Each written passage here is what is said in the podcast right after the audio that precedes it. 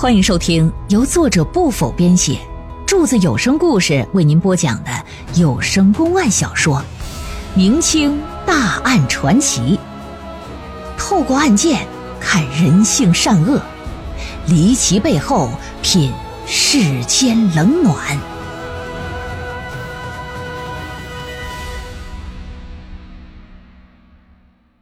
平凉成仙杀人案第二回。当地人都认为庞清风成了神仙，殷正明呢就以为对于庞清风留下的肉身，庞家人一定会格外的重视。人家都成了神仙了，你这个东西他能是凡夫俗子吗？想来呀，修建个坟墓必然也得是非常讲究，甚至啊，有可能都得是祥光笼罩的。你毕竟不是凡夫俗子，可哪成想到坟地这么一看。殷老爷可就有点傻眼了，只见这就是一个坟包子，不仅没什么异象，甚至啊都比不上平常里许多的平民百姓。老百姓家里的坟包子，至少还得有人定期过去看一看，修剪修剪。你再看这庞真人的坟包子，杂草丛生，看上去就十分的破败。大老远一瞅。按现在网络流行语来讲，坟头草三米来高，一看就是很久没有人过来看望打扫。要不是问了几个过路之人，一确定这就是庞清风的坟墓之后，这殷正明和马超是无论如何也不会相信的。另外，此处距离那清风宫不到两里地，那么多人到清风宫，却没有人来这里祭拜。哎，这也是多多怪事哈！俩人围着这坟，像风水先生似的转了几圈，一边转呢，就一边仔细的观瞧。转来转去的，这马超就说：“说老爷，我看这坟除了比一般的坟头高大一些之外，这也没什么稀奇的地方。您您看呢？高高大？哦哦，确实，除了高大，确实看不出什么别的来。”之后的几天时间，殷正明又先后几次到了崆峒乡的乡里边进行了一番暗访，他还安排了一些差役在哪儿啊，在暗中啊搜罗一下和庞清风相关的信息，对于庞清风的哥哥庞青云的个人情况也做了进一步的调查和了解。马超把新获得的各种资料啊整理成册之后，就交给老爷了。说：“回禀老爷，所有人都认定庞清风是真的得道成仙。那您说这世上还真有成仙的人存在吗？”“嗯，目前来看，可以确认的是，庞清风确实有过一些神奇的展现。但是以本府多年办案经验来看，”就百姓们所说的那些手段，都不是些什么了不起的事。一些江湖上杂耍卖艺的，或是依靠鬼神巫术骗人的骗子，都会使弄。既然是普通人都能做到的事情，那庞清风成仙一事便有可疑之处。以本府来看，十之八九是个编造的故事啊。那大人。我见您派人还去调查了县里梁家药铺和陈记棺材铺，是不是有什么发现呢？情况还需要做进一步的调查和验证。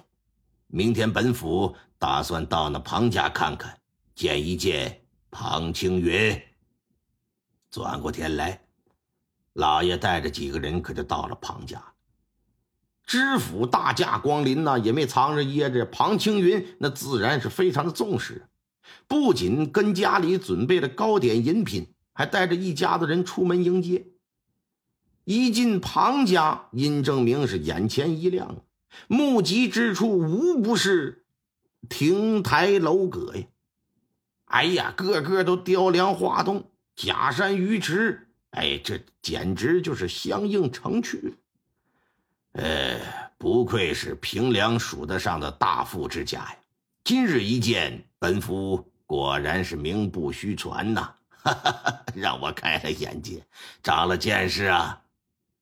这庞青云三十来岁哎，穿着一身华贵的衣服。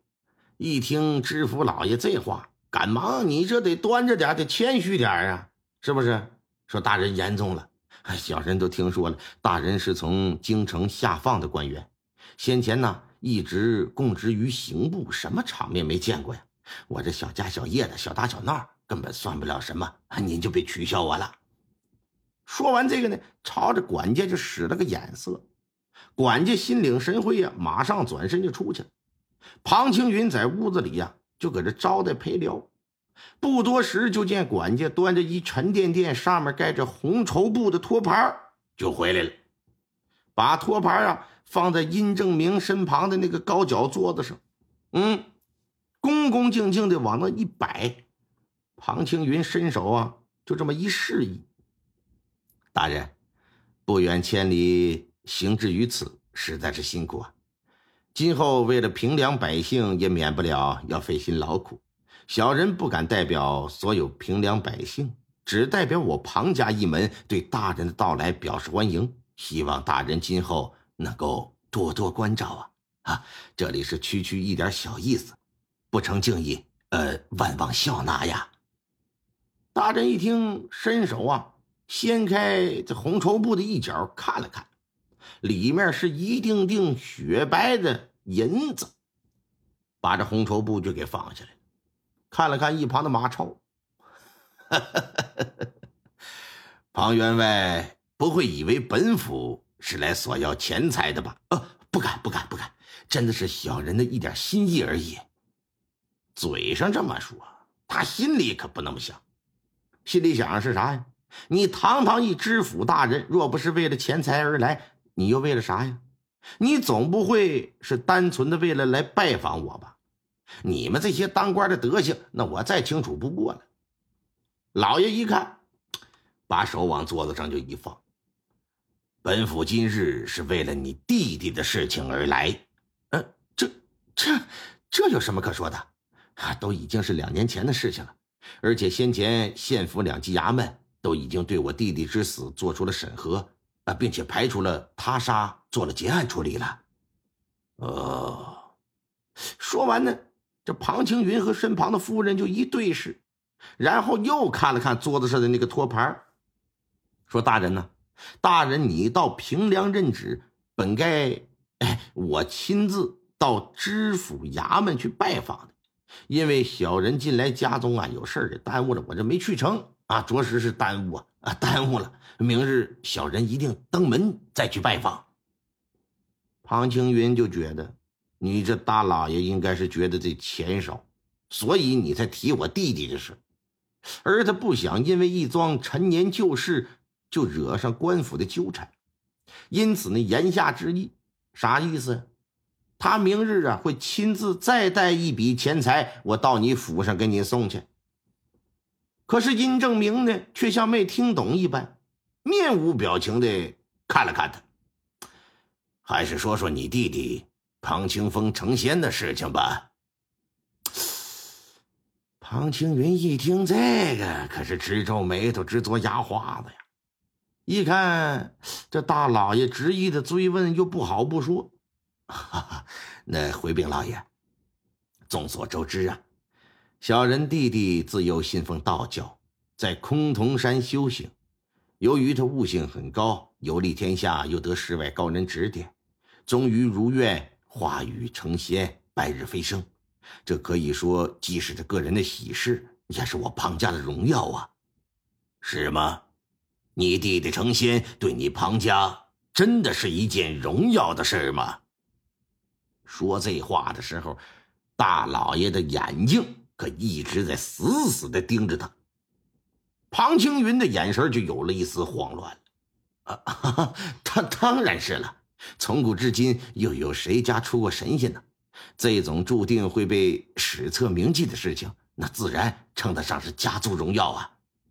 嗯，听说庞清风成仙之日，你府上一个仆人目睹了全过程。啊啊，是的。不过那仆人现在已经不在府上了，去年就因为家中有事回老家了。那当时你在干什么？小人当时还在睡觉，尚且并未起床呢。嗯，庞夫人，庞清风两年前突然回到家中，以后他都做过什么呀？这老爷突然扭过脸来，就看向庞青云的夫人。这夫人没想到这大老爷怎么能跟他问话，就显得挺紧张，有点结巴。他他他他他他他自己说他自己快要成仙了啊，回来看看家里人之后，基本不出屋，整天在房间里盘腿打坐的，而且不吃不喝。那成仙之前，怎么没将你们叫到身前，让你们见证了奇迹的时刻呢？这这个嘛，这这个我就不知道了。奴家觉得成仙这种事情，应该应该应该像是灵感一样吧。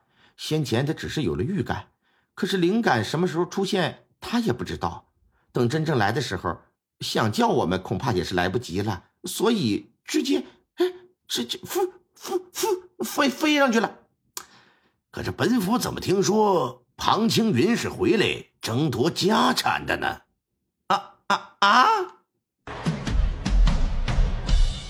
听众朋友们，本集播讲完毕，感谢您的收听。